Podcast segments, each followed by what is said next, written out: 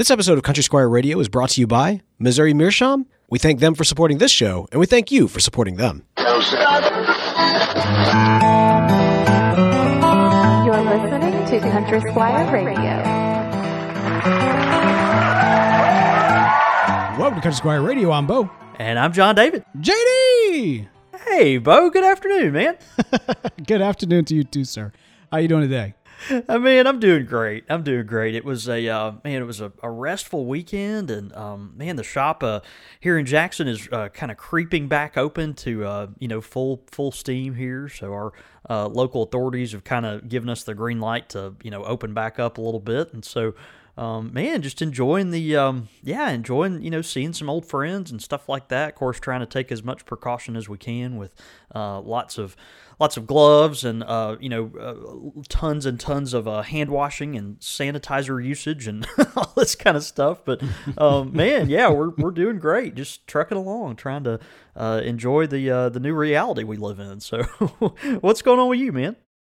Man, we're doing good over here. I mean, it's kind of a fun, uh, fun day uh, as we're recording this, uh, the podcast, because you know my birthday is coming up in about a week or so. But my uh, amazing wife and children uh, decided they would make me a cake a little bit early. The goal was we're going to make this cake, we're going to freeze it because we're going to be um, kind of. Uh, uh, I hate to say that we're going to go on vacation because you're not supposed to say that right now, but we're, we're we're taking a small trip as a family where we will be in quarantine the entire time. So you know we're, we're nobody vacation shame me here, but anyway, That point should- is that uh, that should keep most of the people off your back, Bo. That's good. yeah. Well, I mean, like you know, when you're camping, you, you know, when you're camping or you're like staying at a cabin or something of that nature, then you know you're not. It, it's still it's still quarantine, just quarantine in a different location. No, that's good. Yeah, you're just you're just somewhere else. Yeah, they they uh they decided they would uh, make me a cake, and um you know in my family, uh, caramel cakes uh, from my grandfather to my father to me, it's always kind of a, a birthday tradition. yeah, that's nice.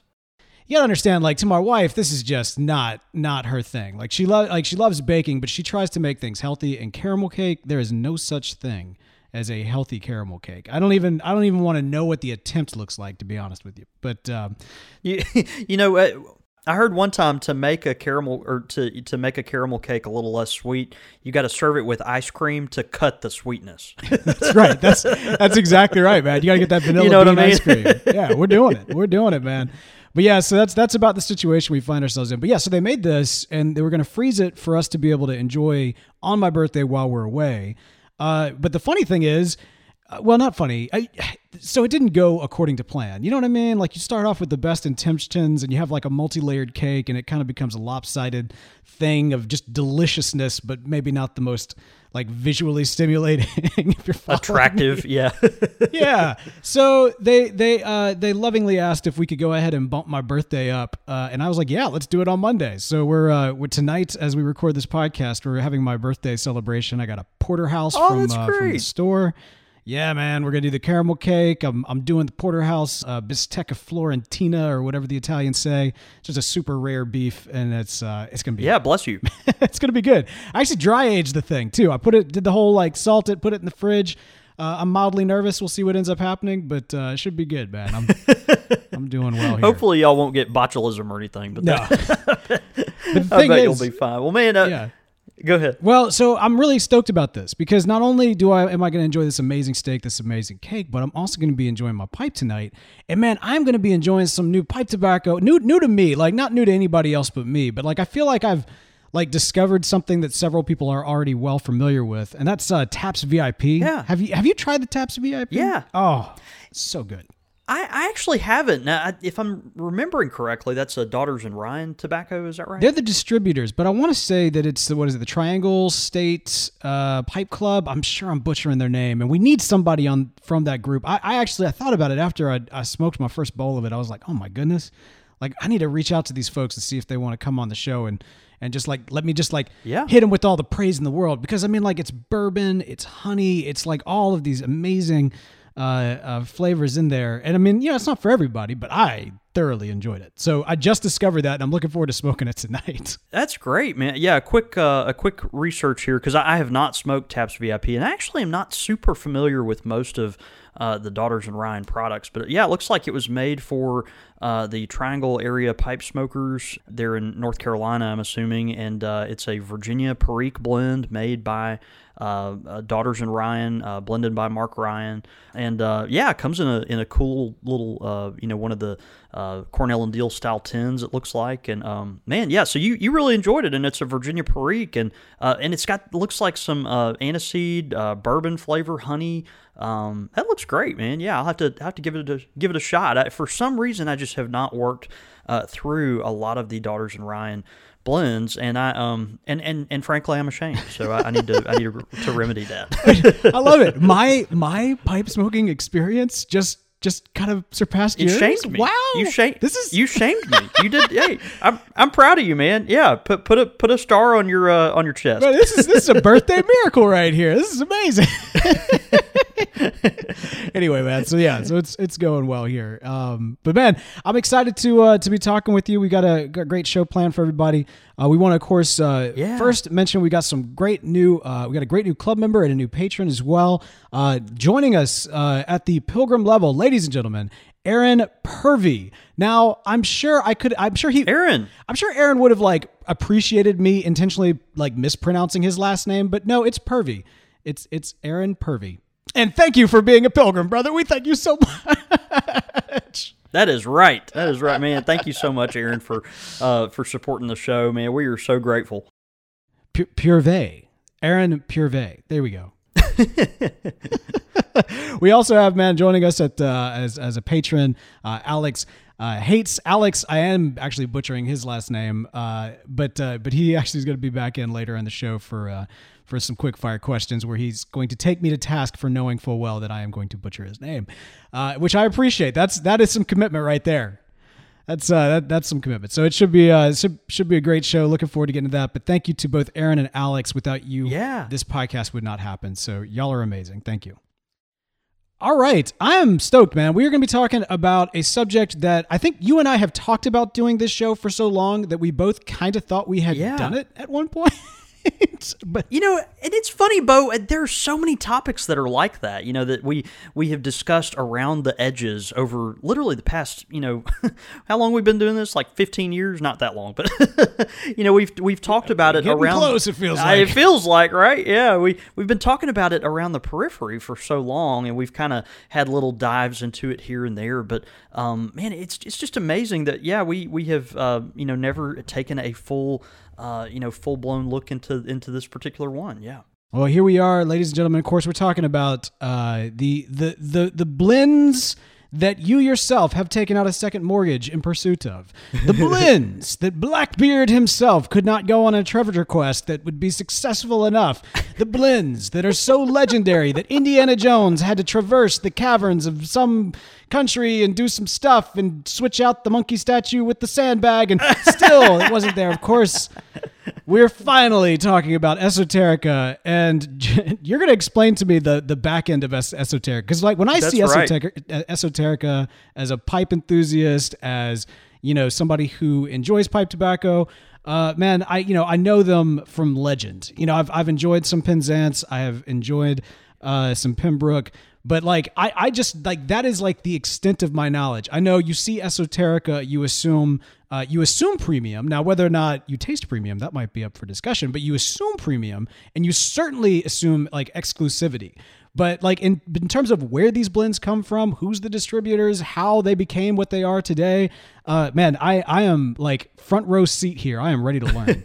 Well, and and of course, you know, we are talking about esoterica today, but so you can't, you can't talk about esoterica without talking about J.F. Germain, and it's uh, you know this uh, fantastic uh, blending house tucked away there on an island in the uh, in the English Channel, and um, you know, folks are like, oh, Germain, I've heard of that, esoterica, I've heard of that. Well, well, these are the same uh, these are the same people. It's the same uh, it's the same folks uh, blending this stuff. They're doing it for different markets, and it has kind of a interesting entwined history. And uh, of course, they're some of the most sought after the Germain and Esoterica tobaccos, some of the most um, most sought after tobaccos in the world, and uh, and for good reason. They're they're incredibly unique. They're incredibly high quality. Um, even if they weren't high quality, they they come out in such small batches that it's just a supply and demand thing. It's one of those things where you know for a for a company you know of this renown in the pipe smoking community to have basically less than 20 employees you know and they're making this uh, you know caliber of tobacco you you're not surprised that it's hard to find the stuff one of those things where folks have made uh, very uh, you know perhaps uh, you know uh, questionable purchases that they've had to explain to their spouse mm. like you spent $300 mm-hmm. on a 50 gram tin of what and uh, of course that all all starts with uh, with the Germain and Company and their their fantastic blends. So um, yeah, J.F. Germain and Son, uh, founded in 1820 on the Jersey Islands uh, by a gentleman named Thomas Albin.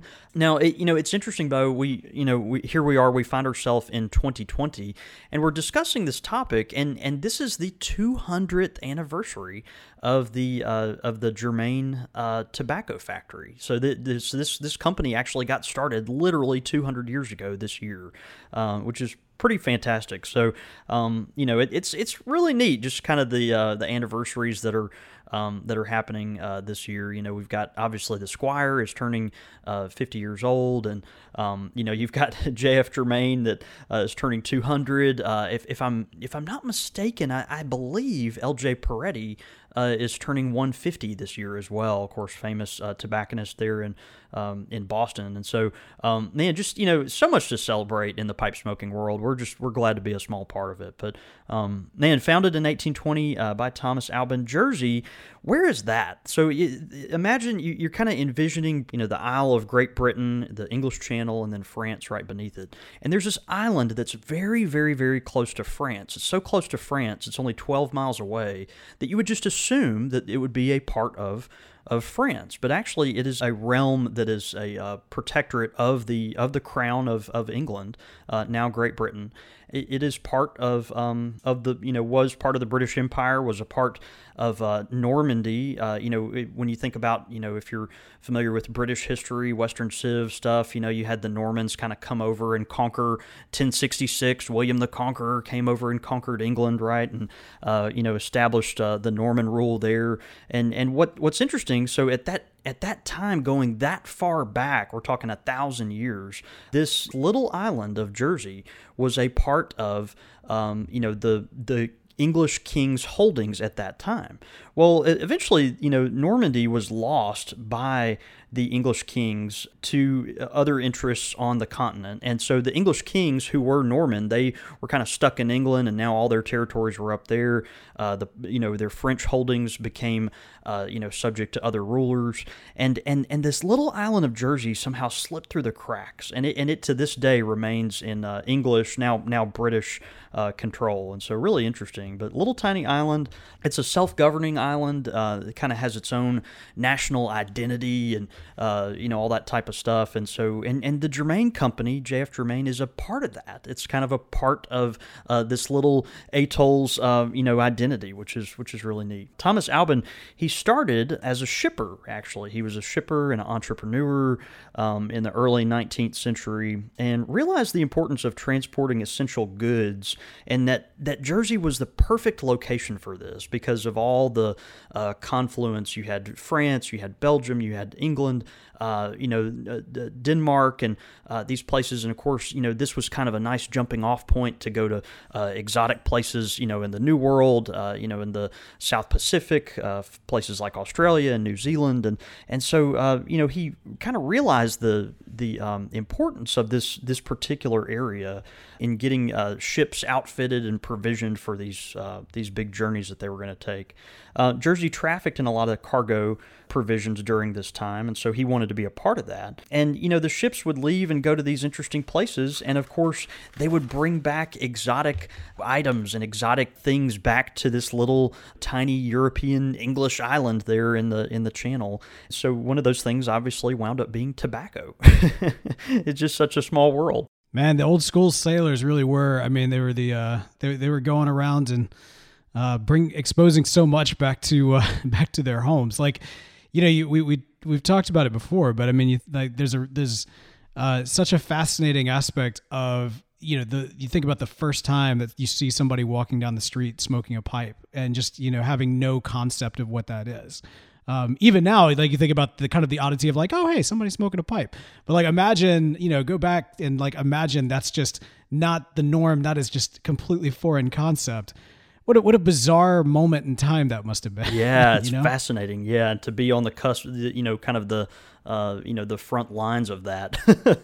um, so, um, Albin, you know, he provisioned these ships, uh, picked up tobacco from North America's eastern seaboard, brought them back, and realized that there was a market actually in processing his own tobacco once it got back to to the Isle of Jersey there in Europe. And so, uh, you know, he initially realized, hey, to, you know, meet local demand, you know, our local, there are folks that live on this island, we can make tobacco for them and process it in our own unique way.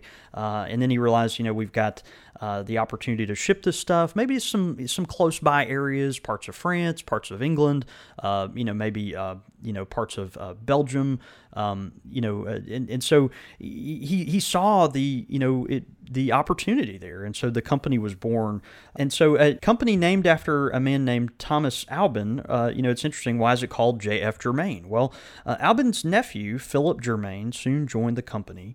Uh, and then his son, John Francis Germain, eventually took over and kind of gave the company its most, um, you know, most international, uh, broad push. And and so John Francis Germain eventually took over, and the company bears his name today. So J.F. Germain is for uh, John Francis, and kind of the height of their, you know, as they propagated you know throughout the tobacco market. I mean, uh, you know, we're talking like the 1920s, 1930s here, and they'd kind of really gotten uh, established as a company that was uh, pushing the envelope, had some of the best uh, blends in the world, was incredibly uh, picky about the type of leaf they used and all this stuff, and so that's where the name came after. So I, I don't know, you know, what kind of what kind of conversations go into that, right? It's like, uh, you know, how, how, do you change the name of a tobacco company like a hundred years after it was founded? I, I don't know, but anyway, today it is known for uh, uh, John Francis Germain or J.F. Germain. The Isle of uh, Jersey it has a really interesting and ideal climate for tobacco processing. Uh, it's very mild, uh, kind of the salty air. It's very temperate, um, and it's it's a very quiet place. And so, uh, you know, the the tobaccos there are able to you know age and be produced there in kind of a unique way. And then the, the tobacco availability made available locally and then primarily used by sailors at the time. And so you talk about sailors, you know, they're bringing these things overseas and then they're bringing stuff back home that's interesting and uh, weird and all this stuff. And so the tobacco is kind of a part of that. And so, um, you know, they, uh, Albin and J.F. Germain, they made the uh, tobacco tobacco available locally, and then uh, obviously was used by the sailors that went abroad, uh, and then consumed by pipe smokers in nearby places again, like the UK and uh, and throughout Europe. So, um, you know, as with many of the legacy British tobacco manufacturers, J.F. Germain, um, you know, developed much of its own proprietary equipment uh, some of which is actually still in use today. I mean, some of these, uh, some of these, you know, machines and stuff that they're producing this, um, you know, exquisite tobacco on, or uh, you know, predate some of the states in America, right? I mean, it's just, uh, you know, tr- tremendous the amount of, um, you know, history that goes into this. And of course, when these things break, um, you know, there's not, you don't call the Maytag guy to come down and fix it, right? you know, you've got to, uh, you know, come up with uh, specially engineered ways to uh, maintain this precious, uh, you know, priceless equipment uh, that's uh, that's really you know really special and a part of their you know development. So uh, they're very secretive about you know their processes, but uh, kind of you know the Germain folks became known for that natural tobacco and and lightly flavored tobaccos. We're thinking of non-aromatics and aromatics that are lightly flavored, very you know kissed by you know things like honey and uh, you know, uh, aniseed, uh, rum, uh, bourbon, uh, you know, plum, things of this nature. And so, um, you know, just have a whole a whole line of things that are very special, kind of in that in that realm. the 1820 mixture, their signature English with Cyprian Latakia, um, very hard to get in the American market, and plum cake, probably one of their uh, more sought after blends as well. Uh, it's a kind of a plum topped Virginia shag. Uh, they say they use a quote unquote black tobacco in there that is uh, rarely used in any other pipe tobaccos, but don't really talk about what necessarily that is. So kind of kind of interesting. But um, they're like, it's not Cavendish, it's black tobacco. Well, that could be a lot of things, but um, but yeah. So you've got you know Germain makes all these uh, incredible um, you know tobaccos that are are highly revered. Um, it's unique in British blenders in that it doesn't use that. Um, you know, we've talked about before that Lakeland essence, that rosewater essence that is uh, so uh, indicative of um, you know blends that are come out of places from you know like Sam Gawith and Gawith and Hoggarth. Um, and and you know, of course, that is kind of when when folks think of English blenders, British blenders, they kind of think of that. But those are that's typically more reserved for the folks uh, that would be in uh, that Lakeland district of uh, northwest England, and and so that you know they very much, uh, although incredible you know tradition of you know British blending and all that, they they use different techniques that don't really bleed over as much to the um, to the folks here at at JF Germain. So that don't you don't really when you smoke these blends, even the ones that are topped and have some type of flavoring, you don't really get that that essence of um, you know the floral um, you know, uh, rose, honey. Uh, there's just it, that kind of there's a lack of that uh, soapiness that's there. That uh, it, I guess that's my derogatory way of describing a, you know, describing the uh, the Lakeland blends. But um, we have a lot of folks. You know, obviously a lot of listeners love Lakeland blends and love that uh, kind of stuff. To me, you know, most of those blends it kind of tastes like I just you know um, I don't know, uh, drank out of something I bought at Bath and Body Works, but but uh, but that's that's just me. So, um, but anyway, you don't you don't really get that flavor profile though when you when you come down to the um, you know to the stuff uh, at Germain. So so you know, Bo, how does Esoterica play into this? We you know we uh, mm-hmm. talk about Germain. They make all these uh, outstanding blends. They've got uh, you know the special Latakia flake and uh, all their uh, their Royal Jersey series of tobaccos, their rich dark flake, um, you know, and, and then we've got this esoterica stuff, and it's and it's uh, and it's esoteric, it's specialized, it's weird, it's unique, it's uh, it's interesting and different, and it's really hard to get, and everybody goes crazy for it. It's very hyped, and um, it, you know, it's um, it, it's it's interesting. So how does how does this play into it?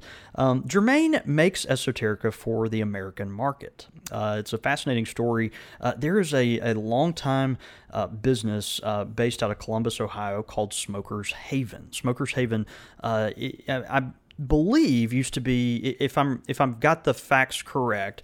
Uh, I, I, know it used to be a, a brick and mortar store.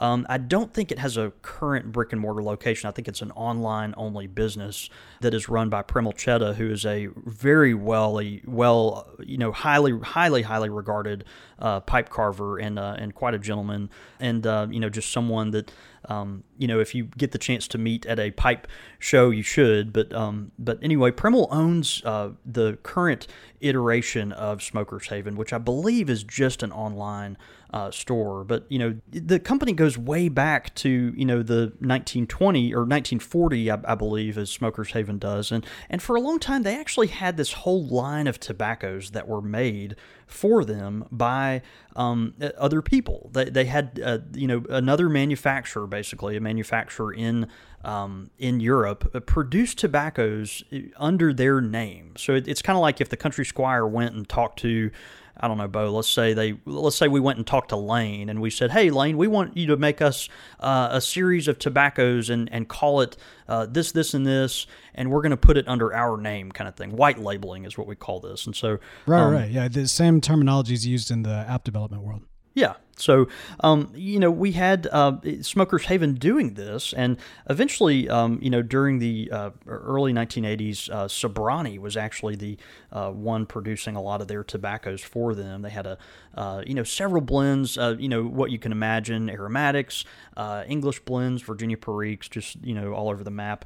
their cognac blend was very uh, very uh, sought after and kind of well known. And um, it, overnight, uh, the Sobranie company actually pulled out of white labeling these blends. They, without almost any warning, they kind of quit uh, making these uh, these blends for uh, Smokers Haven. And so it's interesting. Smokers Haven they developed for this brick and mortar store. They developed this really strong following uh, of you know of uh, you know folks that were buying this uh, this tobacco that, that they were having produced for them. So um, you know let's say you know the country squire went and got Lane to produce all these tobaccos, and then the country squire got really dependent on these tobaccos because they were so popular, and then all of a sudden Lane you know, called us overnight and was like, "No, nah, we're not going to do that anymore." And so, um, so that's that's kind of what happened with Smokers Haven. And so, so J.F. Germain stepped in and was selected uh, kind of on short notice to replicate uh, the original tobaccos that were being produced for Smokers Haven, and so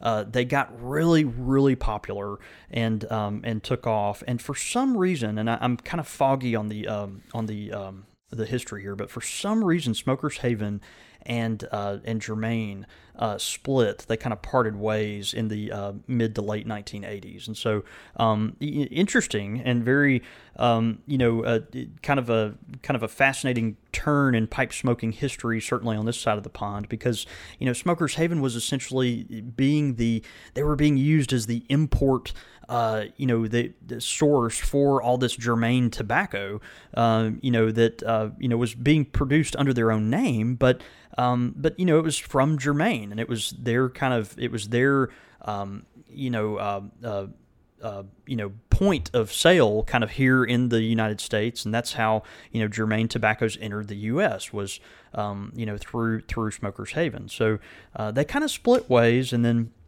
later in the 1980s, um, you know, it, it, it's interesting. You know, they were like, well, we've got all these outstanding blends that are being produced by Germain but we don't have you know any way to really get them in the country. So someone's got to import this stuff. And so a guy named steve richmond uh, began importing um, the esoterica tobaccos. He called them esoterica uh, just to you know make it kind of an interesting uh, really marketing genius type of thing. You know it was one of those uh, highly sought after uh, fascinating blends that um, you, you, know just kind of kept people's uh, you know interest piqued and all that stuff. But uh, Steve eventually sold to someone you may know there in Houston, uh, Bo, and oh? that is a that is a person named Mike Butera. Oh, and okay. Mike yes. Butera, yes, yes, Mike yes. Butera eventually kind of bought the rights uh, from uh, Steve uh, to the um, to the Esoterica lineup. And, you know, Steve was, he kind of saw this as an opportunity for uh, someone who had, you know, the appropriate energy and resources and all this stuff to kind of get the Esoterica name really out there. And so, um, so when Mike Butera got a hold of it, uh, the Esoterica, uh, you know, brand in the United States really caught on like wildfire and uh, was produced um, you know, they're in in Jersey, but imported through Mike Butera into the American, uh, you know, tobacco ecosystem, and um, and then with you know heavy marketing and you know just lots of um, you know very uh, you know, uh, kind of, um, you know, they, they made this stuff seem like gold, right? I mean, look at look at the packaging and look at how exquisite it is and all this stuff, and and so it's, uh, you know, once once you get your hands on it, it's like, man, we've got to we got to hang on to it. It's got real value because it's gold. Well, it's tobacco, but but we but we kind of treat it like gold, right? Know? Right, so, right. It's it's um, all about that packaging, man, baby so Mike and his genius, and you know, they really got this stuff. Um, you know, just very um, very marketable, incredibly uh, sought after uh, here in the states, and so um, you know, and that that's that's why it is so uh, sought after. It's a you know it's a it was a series of blends that uh, you know went away and then came back and then went away again and then are you know and then are back again and now uh, Mike Butera eventually sold if I'm understanding this right eventually sold the rights of this to uh, the Arango Cigar Company uh, out of Chicago. So longtime listeners of Country Squire Radio will uh, remember this time last year, of course, we were at the Chicago Pipe Show, and I talked to a, a very good friend of mine in the industry uh, named Josh Weiser. Josh uh, works for uh, the Arango Cigar Company, and he's the importer of all this fine esoterica tobacco. And so that's that. Is, he is kind of the um, kind of the gatekeeper, the uh, Lord Protector of all this uh, esoterica goldness that you know comes in uh, comes into the United States, and um, you know is has the very difficult task of distributing it to uh, various uh, tobacco shops and internet retailers and all this kind of stuff. So pretty interesting. Uh, so you know, kind of looking back, we've we've talked about Germain, and now we've talked about Esoterica. Esoterica is only available in the U.S. for retail distributorship, and so um, the Germain tobaccos that are actually uh, you know packaged under the name J.F. Germain uh, are are more available in the EU. Sometimes we'll see them on this side of the pond, and we do get them occasionally, but but they are much more available in the in the EU and in in the UK. And so um, so it's interesting. You've got like the United States, and we're awash in uh, the esoterica stuff, and all the uh, folks in in the rest of the world are jealous about that. And then you've got the folks in the rest of the world that are awash in all the Germain stuff, and we can't really get it much in America, and so we're jealous about that over here. and so there's just lots of demand and this cross pollination of uh, tobaccos being sent, you know, across the uh, the pond. You know, lots of tr- horse trading and things of that nature to try to get your hands on uh, these blends that you know are hard to get in their own right, even in you know countries where they are uh, distributed, but but certainly uh, you know really hard to get in places where they're not even distributed uh, at all. And so it's just kind of fascinating. There, there's some speculation that some of the esoterica blends are actually um, just versions of the Germain blends of the of the European market blends, and so um, uh, you know most common wisdom, common knowledge has said this is not so. There's uh, they're all unique tobaccos. They've been compared multiple times by uh, you know tobacco tasters that are um, you know uh, very experienced and all that kind of stuff. That you know would say, oh no, well you know uh, Rich Dark Flake is not the same as Stonehaven and things of that nature, but but there is some discussion like, well, you know, did they just take their European market blends and repackage them, mm. give them a new mm. name, and sell them in America? Yeah. Well, you know, the, gener- the general consensus is no, that's not the case. But um, but you never know. There may be some um, you know some little trickery going back uh, behind the curtains there um, on the Isle of Jersey. But uh, for the most part, the consensus is that uh, that they are all unique blends. So for a small blender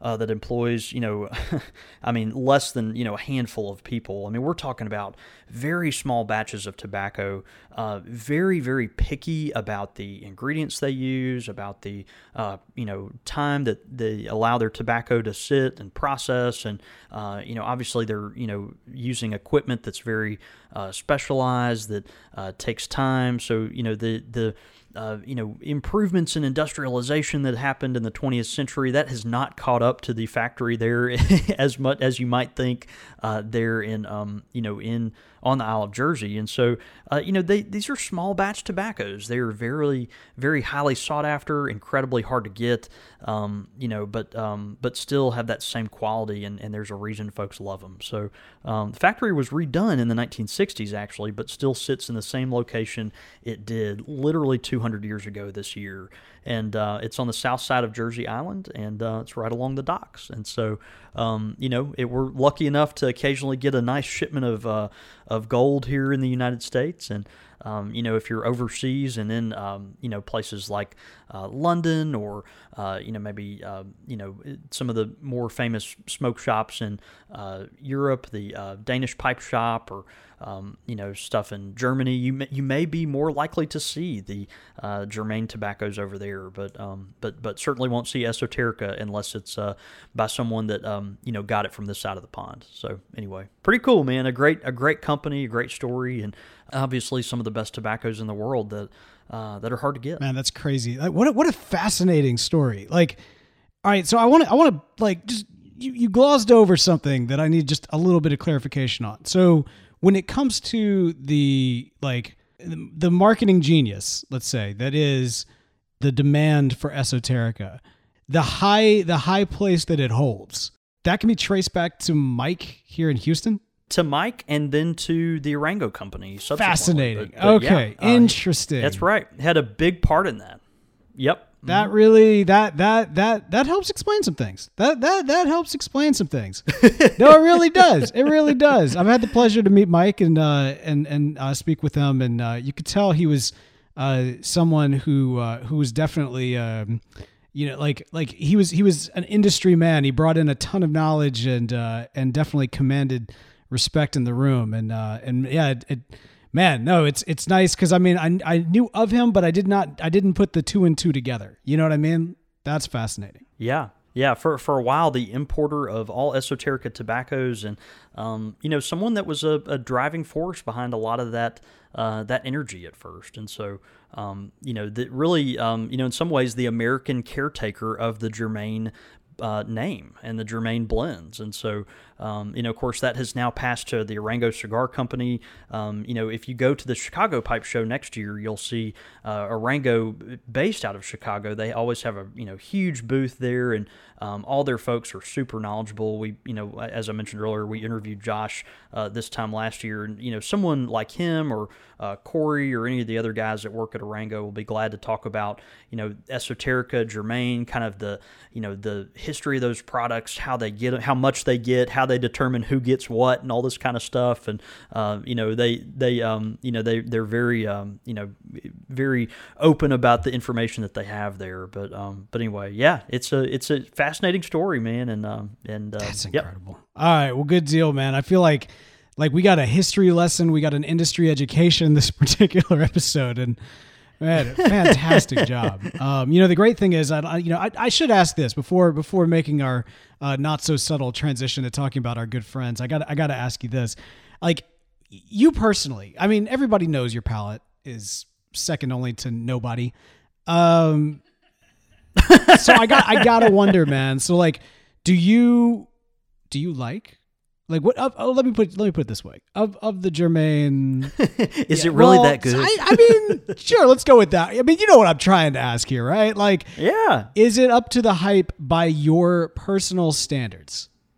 I, I understand. There, there's a reason uh, it's difficult to get, and it, it's one of those things where I mean, take a you know take a BMW or a Mercedes for instance. Like you know you you you know you're getting something that's hyped up because of the branding and the marketing and you know the BMW is the ultimate driving machine and all this kind of stuff and you know that you almost feel like when you buy it you're joining a club and all this you know but which is good marketing but that's not also uh, go ahead I think you're about to say what well, I was about to say it, it, it's it's good marketing but but also you know quote unquote underneath the hood a lot of little German engineers have spent a lot of time making that thing basically perfect. Right. Exactly. Exactly. Like you know what I mean. Beats, and Beats headset is kind of like the one that I always kind of think of. Like it's it's like the industry name brand. It's top tier. You pay premium for it, but at the same time, and yes, there is that whole They're lifestyle. pretty doggone good. They right? are the freaking best headphones that are out there. Don't Skullcandy are, at me. Man. I like. I man, they are fantastic.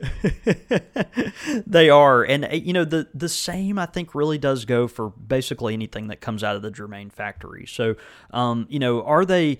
Uh, you know, the best in the world. I, you know, I, am a big fan of, you know, we've talked before, Mac Baren, Cornell and Diehl, Sutliff, uh, you name it. Of course, we, uh, you know, McClelland, rest in peace.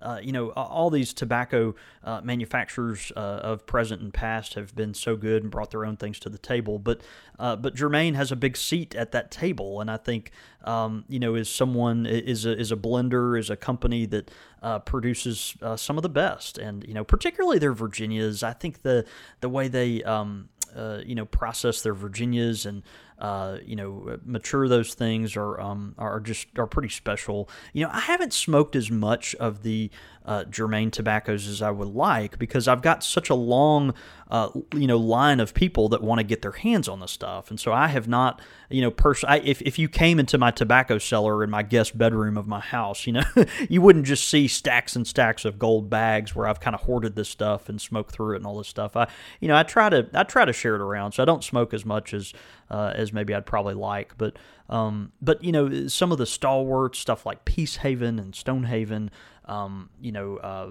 uh, and So To Bed, you know, uh, the uh, Pembroke, um, you know, uh, you've got things like Ramsgate, and you know, a lot of these blends that I have had are um, are, are, really good. They are really good. They're interesting. They're different. They bring something unique to the table. Um, they're very nuanced. They're not uh, super powerful. They're just very, uh, you know, subtle and elegant. Uh, in their blending notes, and so um, you know I appreciate that, and I think they certainly have a um, you know have a highly esteemed place. Uh, you know, would I pay two hundred dollars for a uh, fifty gram tin of Penzance? That's the question. I, you know, I wouldn't. I wouldn't, but there are there are folks that would, man. So um, you know, y y I don't know. Uh, everyone's got their own uh, priorities. Uh, you know, I've got I've got a mortgage payment. I can't do that. But right, right, right, right, right. but it's uh, you know, but it's a um, man, great great tobaccos, and certainly uh, certainly worth a premium. Um, you know, depending on what premium you're, you're willing to pay. So. Right. Okay, let me ask you this. And I mean this this might be I don't know I don't know if this falls under like pipe shop fails or or you know something of that nature and and and maybe it's Yeah. not. Maybe this is not pipe shop fails. Maybe this is pipe shop best practices. There are pipe shops out there, like we know this to be the case. There are pipe shops out there that w- they will when they get esoterica in, they hoard and only sell like a small amount so that during the dry spell they can like jack up the prices like crazy. Now, don't get me wrong, supply and demand being what it is, you know, you, you go make your money. I'm not necessarily judging per se, but I do wonder Yeah. I as to your thoughts about that practice. Um, yeah, it's interesting. I, you know, I'm I'm always one of these retailers that would rather, you know, how do I, how, how am I? I'm kind of putting you on the spot here. I, this, yeah, but- no, I'm sorry for even Well, no, and that's good. That's no, that's good. This is a great question because you do. I mean, let's let's be honest about it. Okay, we've got. I, don't, I want to.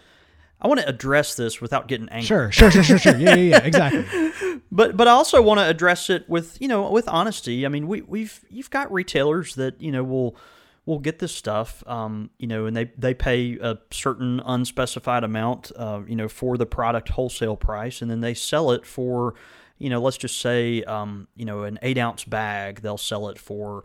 Uh, ninety-five dollars or something like that. When the you know the retail price of this stuff is is um, you know the MSRP is somewhere closer to forty uh, you know dollars. I you know I, I don't know, Bo. I mean, uh, you know, for me, I, I again, one one thing I do want to make clear is that every state in the United States has its own tobacco excise tax regime. Okay, and so you know, I I don't know what you know the tobacco excise tax is in. Um, you know, Hackensack, New Jersey, or the remote parts of South Dakota. I mean, I, I have I have literally no idea. Um, you know what the what the excise tax is in those states, but um, you know, but some some you know retailers I think uh, do see an opportunity to um, upsell this stuff, and and they do. It's you know capitalism at work, blah blah blah. You know, it's uh, it, it's it's um, you know a way for them to you know bring in revenue into uh, their brick and mortar businesses, which you know is difficult. Uh, you know, in today's economy with the online sales and all this kind of stuff. So I, I understand the the motives and the um, the difficulties and even the you know taxation stuff that well you know maybe you know if you, if your state has a hundred percent excise tax on tobacco which some do um, then you know you may have to I, guess you may have to charge seventy dollars for a half pound of this stuff. I, I don't I don't know. I don't I, I kind of doubt it, but but you know, but maybe maybe you do. Um, I'll I'll tell you my philosophy. Okay. Um, you know, obviously, you know, at the Squire, we're we're pleased and, and very very thankful to you know occasionally get uh, some of this stuff, and I, I would rather you know, I would rather leave, you know, some coins on the table and build goodwill in the pipe industry, in the pipe community, and, and give people a chance to really try this stuff. You know what I mean? Rather than, um, you know, make it this, uh, you know, fairy tale thing where, uh, you know, you've got to, you know, be, uh, at, you know, kissing up to the right person and, and have a, you know, fistful of hundred dollar bills and all this kind of stuff. I don't know. Uh, you know, for me, I, I, I, you know, I've even gotten to the point where the past few drops we've had, what, what I'll do is I'll save, um, because people come in, they rush and they get it. And, and then you've got this whole fleet of people that, you know, are, are, are searching for it. And, uh, you know, just, oh, I, I just really wanted to try it. You know, it's not that I'm hoarding it or want to resell it. I just want to try this. You know, I've never had Penzance and I love English blends and, you know, man, and everybody talks about it. And so, uh, these past few drops, I've kind of been this little, um, you, you know, uh, behind the scenes, uh, you know, angel.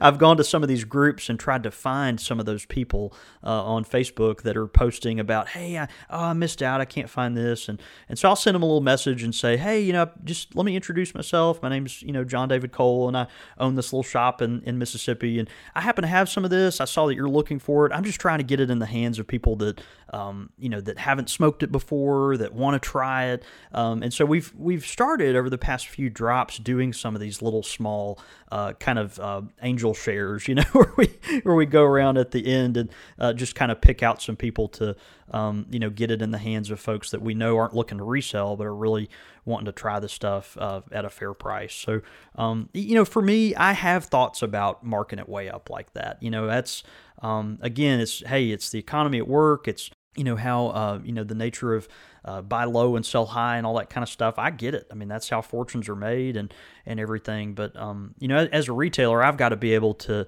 um, you know sleep at night, and as a pipe enthusiast, I've got to be able uh, you know to make sure that you know folks are getting the chance to try stuff that they've never had before um, and you know are not getting uh, you know kind of eaten up by the system. And so it's a it's a hard balance. But you know our our whole model. Uh, which you know we don't always execute perfectly, but um, but our model is to you know let's leave some coins on the table and let's let's try to you know try to benefit the pipe community you know uh, with uh, you know getting the stuff more accessible than it than it currently is. So um, I don't know. That's just me personally, but um, regardless, we uh, we hope you know as many people can try it as possible. And I, I, think what's happening now with the esoterica stuff, and we'll we'll move on. I know we've got to move on here, but I think what's happening now is you know eBay. You used to see a lot of these tins being sold on the secondary market on eBay, and and you're not seeing that anymore as much because eBay has kind of clamped down on this, um, you know, tobacco tin selling essentially. And There, that's a whole new conversation. We could do a whole episode on that. Because you can't buy these, because you can't sell these tins of esoterica on eBay, it's harder for the resellers. It's harder for the you know the the vulture types to to get their hands on it, mark it up, you know, 400% and then sell it because there's not really any outlets for people to do it in, right? And so um, so I think what you're going to see happening, Bo, over the next couple years is the the market for this, you know, for good or for bad. I mean, I you know I understand. Look, there's you know there's you know um, eBay selling tins of tobacco that has a place, and I mean I, there are things to uh, be sad about that not uh, happening anymore. Uh, you know, just you know distribution and you know if you've got interesting tins you're not smoking how do you get that into the hands of people that that will will enjoy them and all that kind of stuff but but you know a side effect of all the you know changes on ebay that's i think going to affect the esoterica market is you're going to start seeing um, you know, the crazy, rabid, foaming at the mouth uh, demand for esoterica, I think you'll start to see that, um, you know, be um, tempered a little bit, and uh, and maybe you'll see some of these tobaccos uh, kind of, um, you know, when when folks come across them.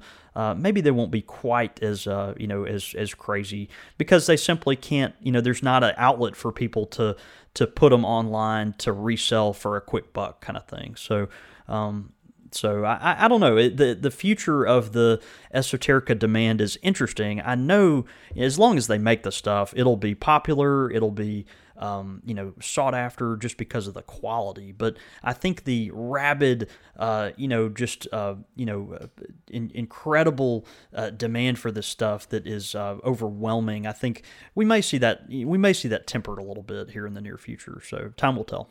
Well, like I said, excellent. Uh, you know, I think we we definitely went a little bit over, but I think it's it's warranted uh, given the the nature of the topic, and then also just because you know you, it's it's good to have that history, but I think that the, it's a uh, it's a product that that lends itself to a little bit of a deeper discussion from that standpoint. So, I mean, I, I appreciate you being being uh, uh open and uh, a bit vulnerable there, man. I, I appreciate that a lot. it's good. Well, hey, now of course, if somebody was to ever get their hands on uh, any of these fabled tobaccos, that you know, who knows if they actually exist or not. Uh, no, I'm kidding. If, like, if anybody was able to get their hands on these tobaccos, we would want to make sure that they are able to get uh, the full experience, to be able to taste all of the various uh, uh, uh, flavor profiles and pick out what you like, what you don't like. Decide yourself whether or not it's worth the price. And you're only going to do that with a good quality smoke. And of course, you can get those from our good friends at Missouri Meerschaum. Man, that is exactly right. And you know, if you get your hands on Esoterica, you don't want a small bowl. You want a big bowl. you want to load it up, man, and sit there and smoke it and enjoy it with your favorite beverage on in your favorite location for hours and hours on end. And uh, one of my favorite, uh, you know, Missouri Meerschaum pipes, one that I turn to uh, personally uh, more often than not, and uh, and one of our best sellers too, is the Country Gentleman. The Country Gentleman is a Missouri Meerschaum that you're probably familiar with. Uh, just has a very classic uh, shape and kind of oval billiard style shaped bowl with a really attractive hardwood stem uh, there and the uh, the black bit with the hardwood insert in the bottom of the pipe. Uh, it's a generous sized bowl, feels really good in your hand, and has that nice uh, kind of uh, black varnished finish that uh, is just very attractive. So um, very reasonably priced pipe. It retails for thirteen twenty nine, and you can actually get it from the source at corncobpipe.com. that the Country Gentleman is available there along with their entire lineup and tobaccos and so many wonderful products. So go check it out, corncobpipe.com. Get yourself yourself a country gentleman, we know you'll enjoy it. And if you've got one this week, be sure to smoke it. Take a picture of yourself doing so with uh, with your esoterica, and we'll uh, let the good folks at Missouri Meerschaum know you appreciate them for sponsoring this show. Quick fire with the squire. Quick fire question. Ow! Yeah, man, loaded episode this week. So uh, we'll bring pipe question of the week back next week. But uh, jumping straight to quick fire questions this week, brought to us uh, in by new patron Alex. Uh, here is what Alex has to say. This is the uh, theology edition.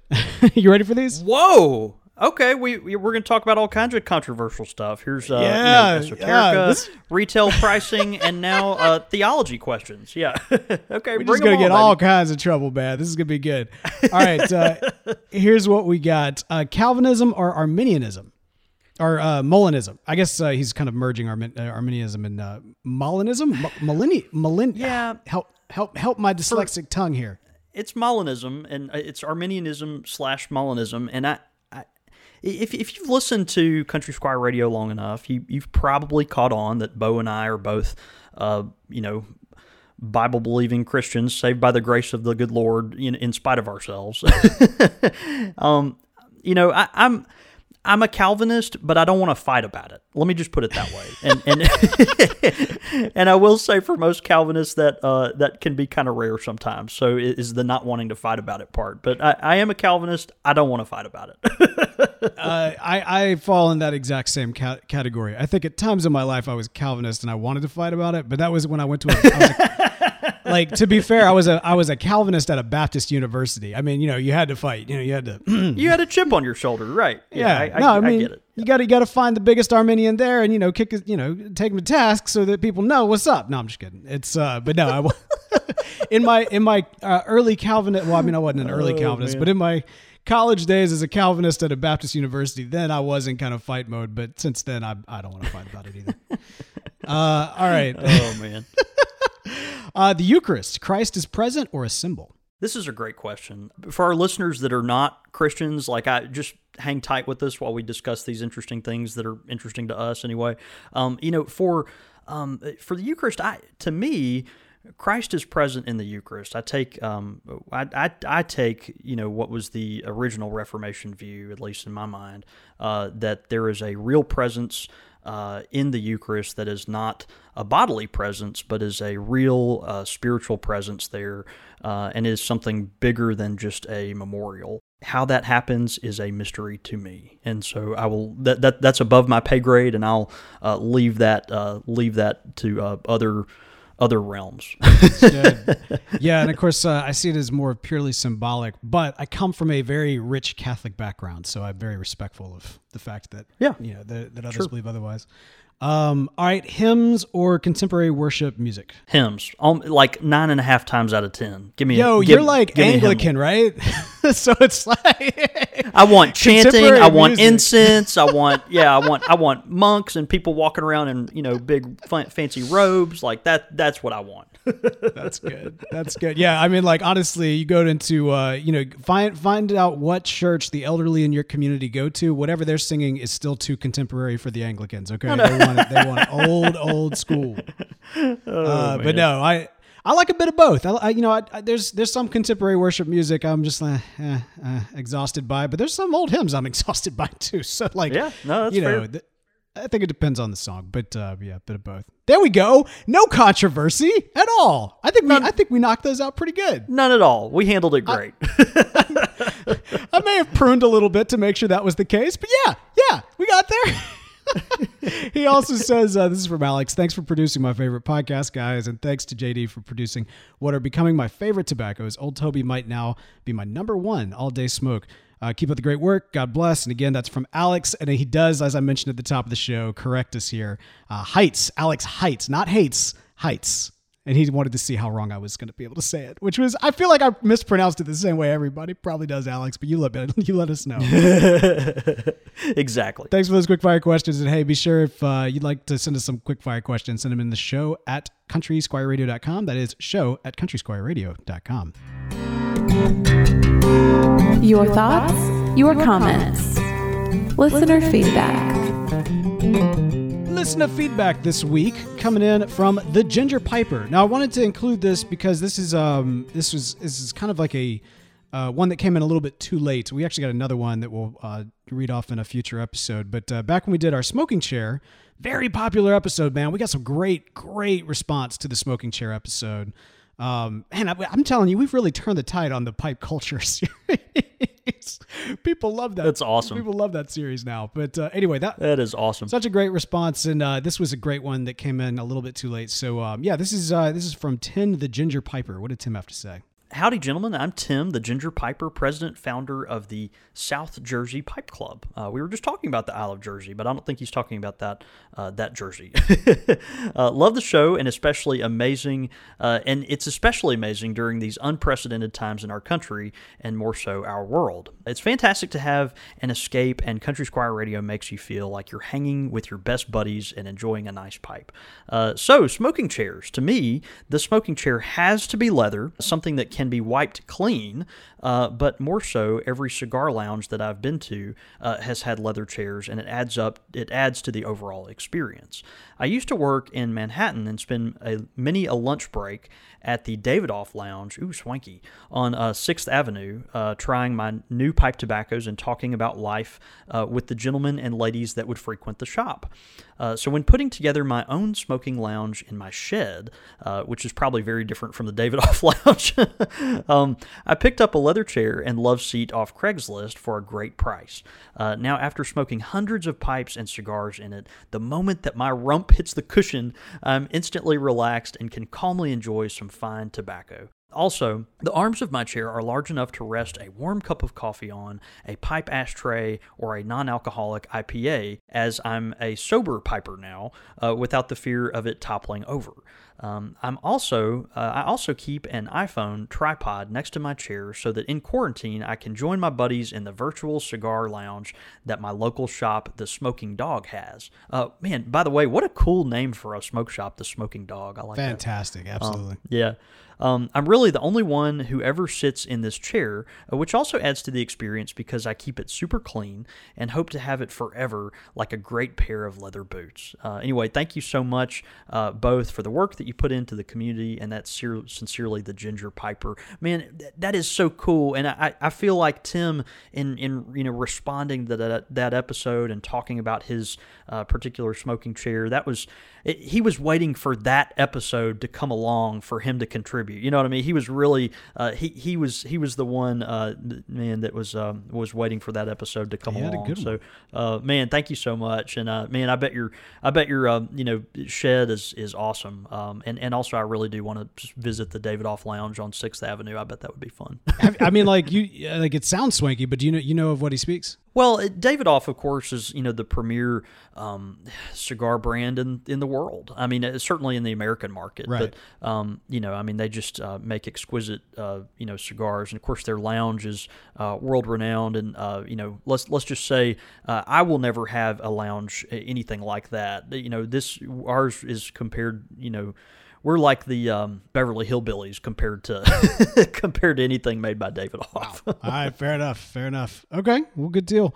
Uh, well, hey, you know, I, I just want to make one more comment about this. Um, you know, I think, uh, you know, I, I obviously uh, very respectful and and uh, and and good for you of being the sober piper na- piper now. But if you're gonna drink a non-alcoholic beverage, an IPA, that seems like, ew, that seems like a slap in the face with no benefits. Yeah, maybe he's found a good one. You know, I don't know. I guess that's Hey, true. I'm my- curious of the brand. Send send it send it our way because I, I would Let be us curious know. to try that. Yeah. yeah. You know, when my wife was pregnant, uh, and my wife is a beer snob. I'll be honest. Like she Yeah.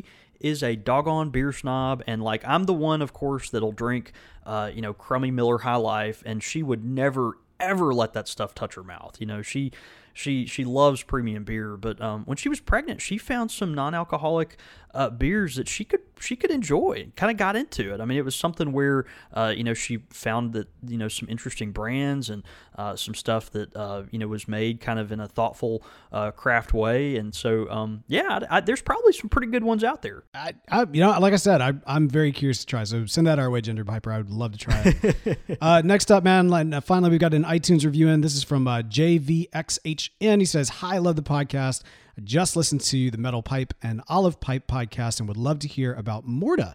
I looked through the pipe the podcast and did not see one, but I think it might be a very interesting podcast topic. Keep up the good work. And again, that's from KJVXHN. And you are in luck because this uh, this definitely uh, went straight to our ears, our hearts, and our minds. Because while we have done a Morta episode, it was definitely one of like the earlier episodes that we've uh, that, that we attempted. and so, um, you know what? We, we kind of like, you know, we, we have kind of a personal rule about going back to earlier content, especially in those first hundred episodes, which is like, you know, we'll, we'll really only do it if y'all ask us to, if there's a, if there's a request. And man, you know what? I think, I think it might be time to circle back on Morta. Maybe revisiting Morta. Yeah, I think it's a good a good idea. Uh, man, so many fantastic pipes uh, out there that are made with Morta, and a lot of uh, you know carvers that really get aggressive with experimenting with it. And so, uh, so we're gonna dive back in, man. We're gonna we're gonna check out Morta after a you know several year hiatus. What's all changed in Morta? Petrified Bogwood. We're going to find out. Coming up on Dateline. Yeah. next week. Should be a good one. Well, hey, in the meantime, y'all can keep up with us throughout the week. You can follow us on Twitter. I'm at the real Bo York. I'm at John David Cole, or you can get us at the shop at at underscore country squire. And of course, the show's handles at Squire Radio, but all that information and more can be found at countrysquireradio.com. Man, packed episode, and yet we still had to slice some uh, some uh, content. Man, that's uh, I know. That's a good It's one. Crazy, yeah. Man, no, we had fun. It's always, you know, when you talk about a very esteemed brand, um, you know, that has its own, you know, merits and uh, and is fun in its own right. But then when that is, you know, paired with something that is so electrifying and, uh, you know, polarizing as, uh, you know, something like Esoterica, um, man, there's just there's just a lot of talk, a lot to talk about. And then, uh, and then of course, you know, on top of that, you throw, uh, you know, retail pricing philosophy and theology questions, and you know, before you know it, it just goes off the rails. that's right. That's right, man. It was a good one. Well, hey, let's go have a week. See you, brother.